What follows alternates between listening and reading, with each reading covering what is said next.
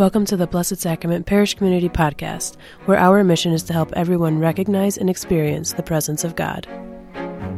Hey everyone, welcome back to the Blessed Sacrament Parish Community Podcast. I am Kristen Russell and I am here with Father Rob, and we are living in a weird time right now. I'm sure you guys are at home alone or maybe stuck with your family for better or for worse if you're with your family.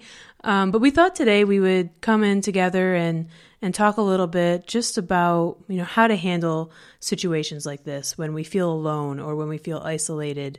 Um, you know what is the Christian response to that, and how should we as Christians you know also respond to one another even if we can't physically be next to each other how can we respond spiritually um, socially and how to comfort one another so father rob you know just looking at what's going on in the world today, you know, how are we supposed to respond to these things?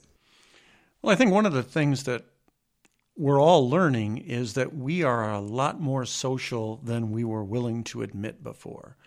And we are more interdependent. And all of a sudden, a lot of that gets ripped away. And how to handle it can be fairly complex. I think from the church's standpoint, we always have to be reaching out to people who are alone, who might get forgotten, and let them know they're not forgotten, that they are an important part of who we are as a church. But on a secondary standpoint, and this is the one that takes some initiative on all of our parts, is that if we're feeling alone, sometimes we even have to step out of our comfort zone a little bit and reach out to another. Because in doing that, we are both giving and receiving Christ's love. And I think that's central to who we are as a church. And sometimes, you know, thinking outside the box. I know for me, I don't like talking on the phone. It, I feel awkward. I just, I don't know what to do. Um, but, you know, talking on the phone is good, especially in these times when we can't talk face to face or maybe introducing a new technology to people. I know from my perspective, we, we introduced um, video chatting to my grandparents, and they think that that is the coolest thing. If I can't be in the room with someone, it is kind of nice to be able to see their face. I've FaceTimed more in the last week than in the last five years. Exactly. Like, we're all like, this is where technology, I mean, I will curse technology when it doesn't work, but there are times like right now when I am grateful for the technology that we have. We can talk, we can come to you via a podcast, or we can do the liturgy of the word for you guys to listen to in your homes with your family or with your pets. You know, and just even though we're not physically together, we can still worship together and you know getting creative i know you know facetime a friend if you're if you have the technology, call a friend, FaceTime a friend. If you're alone for Liturgy of the Word or watching Mass, get someone on the phone and say, hey, let's do this together. I think that there are creative ways, like, like Father Rob said, to come together without being physically close to one another. And the gift of the Lenten season can be an advantage at a time like this. Not more than a few months ago, we were celebrating Christmas and the gift of the Incarnation. Well, for me, the amazing part of God walking among us as one like ourselves is that we can rest assured that in Christ, God understands our human experience. Because in Christ, God lived through our human experience and continues to live through it. And as we're getting closer to the proclamation of the Passions, both on Palm Sunday but also on Good Friday, one of the things that always has jumped out at me as a pretty powerful understanding of Christ knowing our experience is I've always felt that the, the most painful part of the Passion wasn't even the crucifixion itself, but it was the utter abandonment. That all those people that were Jesus' close friends and confidants, his disciples, one by one, as the pressure built, they left him utterly alone. And that's when he turned to the Father's love more than ever to rely on that strength. And that's a pretty good lesson for us, too, that we might feel alone, that we're abandoned, or that we're so isolated we can't connect. And to lean on our prayer in a very open and honest way and say, Jesus, I know you went through this. I know you understand what I'm going through. Help me to bear this cross at this time and teach me what I ought to do to help alleviate the suffering in other people. I love that you brought up Lent, and especially knowing that we're coming up on Holy Week, and this is going to be a Holy Week like no other Holy Week that I've had in, in my years of being alive, because we're not going to be able to gather together. And it, I think it's an opportunity for us to enter more fully into the meaning of what Holy Week is, beginning on Palm Sunday and going through to Holy Saturday. And what's really sticking out in my mind when thinking about this, you know, we're two weeks away from it. When Jesus is taken from the cross and put into the tomb, and that stone is rolled in front of the tomb, I, I'm guessing for some people, like, this is what self isolation and quarantine, this is what it feels like. It feels like that stone has been rolled in front of your house and you're not supposed to go out. And particularly if you're in one of the at risk groups, I mean, I'm sure people are hounding you like you cannot go outside or you cannot go to the store. And it just, it does, it feels like there is this loneliness. And it's not just like that that loneliness like oh i haven't seen anyone but it's that deep-seated loneliness and uh, like you said father rob abandonment and that's we're not abandoned but it is that feeling of when am i going to be able to live life again? Right. You just mentioned something that triggers a feeling in me and that is every priest that's a close friend of mine we've always talked about the longest day of the year for us is always holy saturday. The reason being is we've had those intense liturgies of Mass of the Lord's Supper on Holy Thursday and the Good Friday prayer. And between that time and usually 9 9:30 in the evening on Holy Saturday, about the only thing we might do is a rehearsal for the vigil. And you're waiting and you're watching. Well, that's what this time is now. We're waiting and we're watching. And in the same way that those people that were closest to Jesus were waiting and watching and grieving after his death on the cross, not knowing what was coming next, not knowing for sure that they were going to find the tomb empty, in fact, being utterly amazed at what they saw. We need to leave that same hope open in our lives. We don't know what the future brings, but because we trust in God's love for us, that we never lose hope. And we should never lose the understanding that we're going to be surprised by how great God's love is, even in the midst of this difficult time. And there is that we are we are a people of hope. We are a people of waiting. Um, a, a professor of mine in college always said we are a already here but not yet kind of people. The kingdom of God is beginning is here in a way, but it's also not fully here yet. So we're always waiting in anticipation. And I think the more we are we, the more time we spend in our homes, the more time we spend in isolation, the greater that anticipation grows. And I think that's a, a good reminder to have that we might want to, you know, slide into an isolation depression, which is totally understandable, but we have to remember too, there's an anticipation. This isn't going to last forever. We, like Father Rob said, we don't know when this is going to end, but it's not going to last forever. And that's the hope. That's the anticipation that we need to hang on to. And I, was just thinking today, like, Jesus, you know, after he was abandoned, after he felt that isolation, laid in the tomb, he rose, he walked out and he walked among his friends.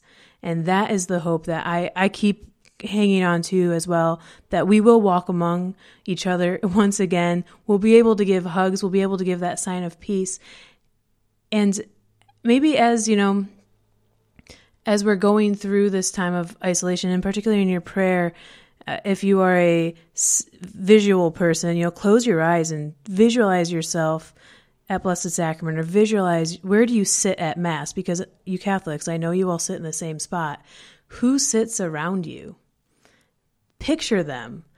And as you're feeling alone or as you're feeling isolated, picture them sitting in the pew next to you, picture them at the sign of peace.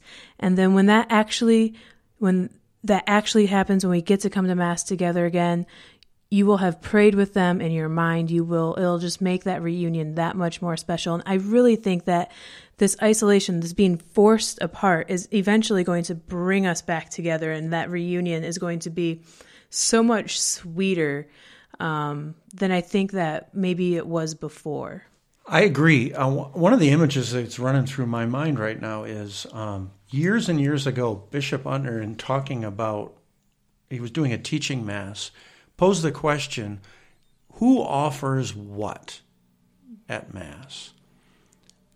And the answer he gave was really powerful. He said, The whole Christ offers the whole Christ and that whenever Mass is celebrated, we are all joined together, both with those who have gone before us, but those that can't be with us as well. We're all gathered around our family's Thanksgiving table in the Eucharist. And I think we all need to remember that. If you're watching the Mass from the cathedral on, on Sunday morning or during the week, remember that fact that we are all being offered and offering to one another during that celebration, that it keeps us united because Christ's love can transcend and does transcend time and space, keeping us one. And as the body of Christ, that is the that is what we need to remember and that's what we need to hang on to is that even if we cannot be together in person in physical distance of one another, we are together in spirit because we are born into Christ's spirit when we are baptized and that's our bond that we have a bond that goes deeper and way beyond any physical connection. We have this bond through through Jesus. And I think that's a great reminder because again when we're feeling isolated when we're feeling down it is so easy to just turn in on ourselves but God calls us out and Jesus calls us out Think of those people who you love. Call your grandma, call your brother, call your sister. You know, talk to your dog or talk to your cat. Call your neighbor. And I, I love these images I'm seeing on social media. You know, people who are social distancing um, on their like their neighbors on the street, so they all like set up their chairs um, six feet away from each other on the sidewalk. Like, it's thank God this isn't happening in January in Michigan. That's that's one of the graces that I'm feeling right now is that the weather's getting nice and we all want to go outside. You know, maybe say hello to a neighbor you haven't talked to before. Like Father Rob said, put yourself out there. We have to push our, push ourselves out of our comfort zones um, in order to make the most of an uncomfortable situation. Another thing I think we can do is take those moments of grace that we normally don't pay attention to. I give you an example. Yesterday, I, I exercise because I have to, not necessarily because I want to. And I went out on the rail trail and walked yesterday late afternoon. It was the most pleasurable experience to be out. The sun was shining, it was upper 50s. And just to say, this little thing that I normally wouldn't pay much attention to is a pretty awesome moment. And I think we're all appreciating those little moments where we can experience things we may have taken for granted. Little things mean a bit more now. And it's a good lesson. It is. And uh, Father Rob, I have a question, and maybe this is definitely putting you on the spot, so I, I apologize. I've been seeing a lot on social media about spiritual communion. Can you speak to that in, you know, what is that? I actually just did a little while ago. That understanding that the whole Christ offers the whole Christ, that we can enter into that, and we do enter into that celebration. And even though we cannot be at Mass in these days and break bread in a physical way and share in the body and blood of Christ, we are not separated from His love. And there's absolutely nothing that can separate us from that love. And spiritual communion in a easy to understand way is just recognizing that and being attuned to it and knowing that we are united in heart, mind, and love to Christ. I love that. Uh, that the whole church is present and the whole Christ offers the whole Christ at Mass. And I hope, in a way, like that understanding of spiritual communion helps us to enter more deeply into Mass as we watch it from afar as we watch it on a screen instead of being in person there. So thank you, Father Rob, for that. One thing I'd say though is, and, and just the terminology we use, but to make sure we don't watch it, but that we pray it with our brothers and sisters, even though we're not there. Because the Mass, you know, the liturgy is still the work of the people. Just because it's not public doesn't mean the people still should not be working, like, like you said, to participate in the Mass, not just be an observer right. of the Mass. Makes a lot of sense. Um, we kind of just wanted to come together to give everyone a pep talk. And I think, too, to give ourselves pep talks because it is a lonely, boring time. It definitely is. One thing, and this is my craziness, for lack of a better way of saying it, there are a lot of humorous things that are being sent around by people. And sometimes it's easy to feel guilty about that. And I would say don't. That's one of the ways we cope as human beings and makes us kind of okay when we can laugh at some stuff. So if you if somebody sends you something that's a little funny, it's okay to laugh and you don't have to feel guilty about it. It's that old saying, laughter is the best medicine. And I hope that as we kind of, you know, move into these next few weeks of the unknown as we prepare our hearts and our minds for Holy Week, uh, I hope that we can all move together as the body of Christ and embrace what Holy Week has to offer for us and to participate fully, maybe even more fully in Holy Week than we have before, which seems absolutely crazy because we're not going to be together for the for Holy Week, but it might be an opportunity for us to, to take it and face it head on together as the body of Christ. I'll share you one last story. This was, I think, four years ago might be three, it might be five. But it was Holy Saturday. I was still pastor of St. Hubert in Bad Axe. And late afternoon, a huge thunderstorm came through the county, and all of the power got knocked out. Well, here it is, the holiest night of the year, and we have no power in church. And we were trying to figure out what to do. And one of the gentlemen in the parish said, I've got an idea. Open the main doors. And he pulled his pickup truck in there, put the lights on bright, and we celebrated that whole Mass through the lights of a pickup truck. Now, it made the whole lighting of the Christ candle and the singing of the Exultet and everyone holding their candles so much more powerful. And one of the things that I heard over and over as I was doing my go away going away party from St. Hubert's was how much people remembered that liturgy and that it had been the most faithful one they'd ever been at.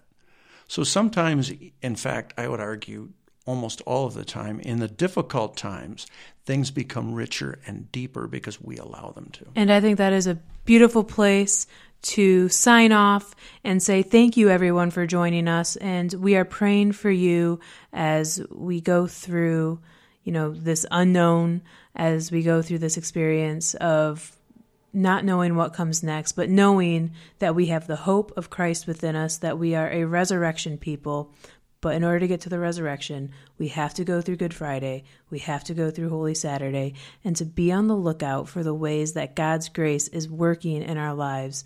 And this is a great time to maybe remove the things. Um, well, the world has removed the things that maybe blinded us from God's grace before, but now we can focus in and see how God is acting in our lives. So thank you, Father Rob, for joining us. And Glad to. Thank you for everyone who's tuning in. Um, we'll be praying for you. Please pray for us, and we hope to see you soon.